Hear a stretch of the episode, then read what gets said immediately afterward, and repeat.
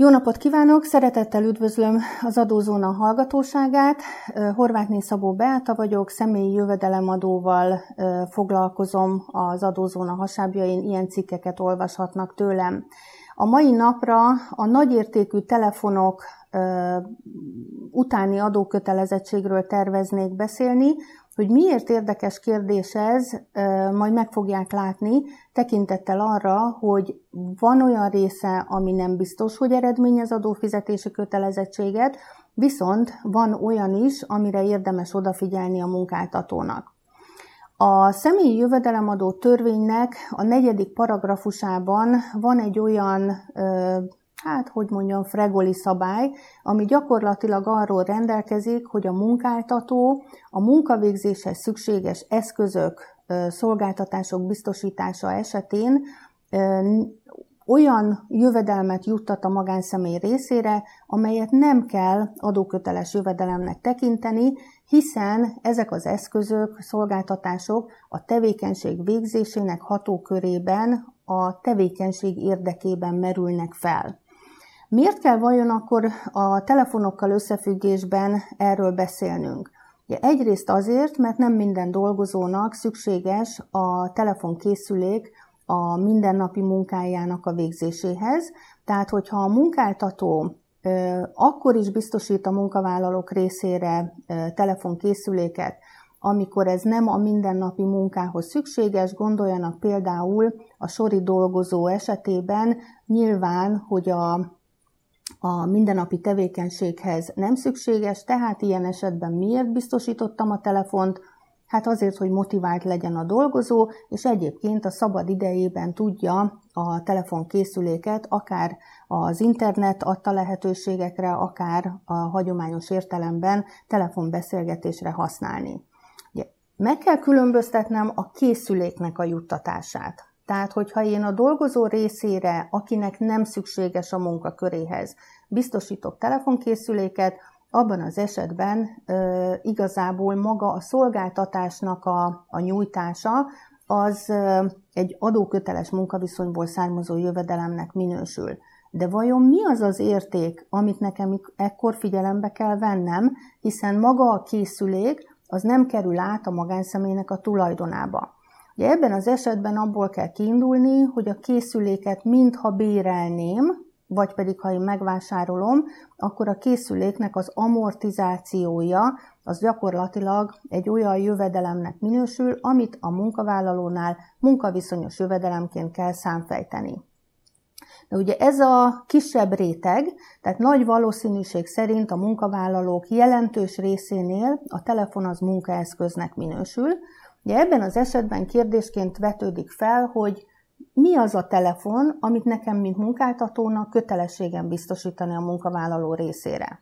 Ugye ilyenkor jön a, az elgondolkodtató kérdés, hogy adjuk meg a választás lehetőségét a munkavállalóknak, vagy pedig a munkáltató fogja eldönteni. Mikor akarom megadni a választás lehetőségét? Hát nyilván akkor, amikor motiválni akarom a, a dolgozóimat, ugye egy fiatal e, munkavállaló részére nyilván nem mindegy, hogy az a telefonkészülék milyen, e, hogy egy alacsonyabb szolgáltatást tud alkalmazni rajta, vagy pedig mindenféle személyes szükséglet igényét is ki tudja elégíteni. Fontos dolog, hogy a törvény nem tesz különbséget a kettő között, Mind a kettő munkaeszköz, tehát gyakorlatilag, hogyha én a legmagasabb, több százezer forintos telefont biztosítom a dolgozónak, az is egy adómentes juttatásnak minősül. Mindaddig, amíg ez a készülék nem kerül át a munkavállaló tulajdonába. Mikor kerül át a tulajdonába? Hát általában vagy akkor, amikor kilép a dolgozó és értékesítjük a dolgozó részére, vagy pedig, amikor már lecseréljük a, a telefon készülékeket, és akkor lehetőséget biztosítunk a munkavállalóknak, hogy megvásárolják. Ugye ebben az esetben figyelni kell arra, hogy milyen áron.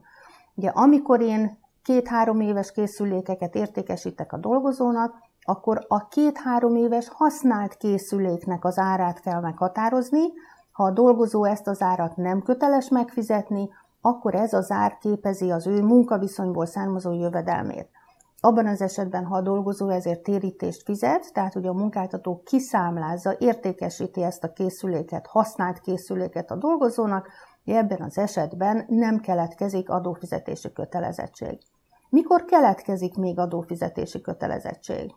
Ugye magával, a telefon használatával összefüggésben maga a szolgáltatásnak, a telefonálásnak, a szolgáltatásának az igénybevételénél, tekintettel arra, hogy ez a hivatkozott rendelkezés, amit említettem, úgy rendelkezik, hogy ezt a szabályt abban az esetben lehet alkalmazni, ha az SZIA törvény egyébként nem minősíti adóköteles jövedelemnek az adott juttatást. Tehát, hogyha én, mint munkavállaló, részben magáncélra is használhatom a telefonkészüléket, ebben az esetben ugye hátra kell lapoznunk az SZIA törvénynek a 70. paragrafusához, ahol megtalálhatjuk, hogy a telefon beszélgetésnek a magáncélra jutó értéke az, az egyes meghatározott juttatásnak minősül.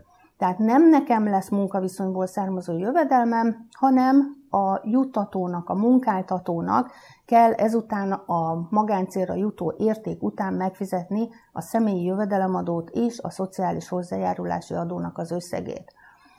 Hogyha a munkáltató nem követeli meg, hogy a dolgozó részletes nyilvántartást vezessen, és minden egyes beszélgetésről ugye jelezze, hogy melyik volt a magáncélú beszélgetés, és melyik volt az üzleti, ugye ebben az esetben a személyi jövedelemadó törvény egyszerűbb eljárás biztosít, tekintettel arra, hogy ilyen esetben a telefonszámlának az 20%-át tekintjük jövedelemnek, és ezután az 1,18-as adóalapra vetítve kell megfizetnem a személyi jövedelemadót és a szociális hozzájárulási adót nekem, mint kifizetőnek minden adott hónapban a hónapot követő hó 12-én. Miért ö, kell nekem ezzel ö, foglalkoznom? Ugye a személyi jövedelemadó törvényben egyre kevesebb lehetőség van arra, hogy kedvező módon tudjuk a munkavállalókat ösztönözni, motiválni.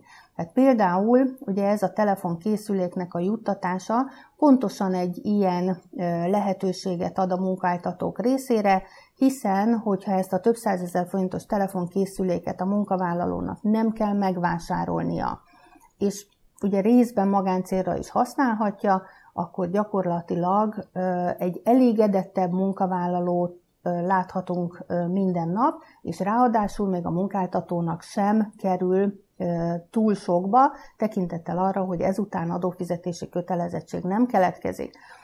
Gyakran felmerül a kérdés, hogy egy ilyen juttatás elszámolható-e kafetéria keret terhére.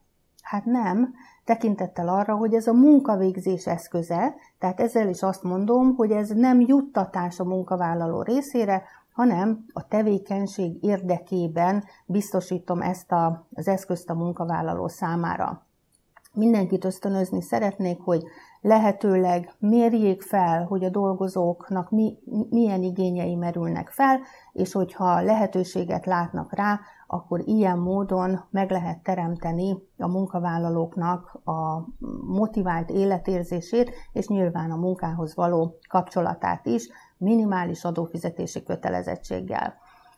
Köszönöm szépen a figyelmet, mindenkinek nagyon szép napot kívánok!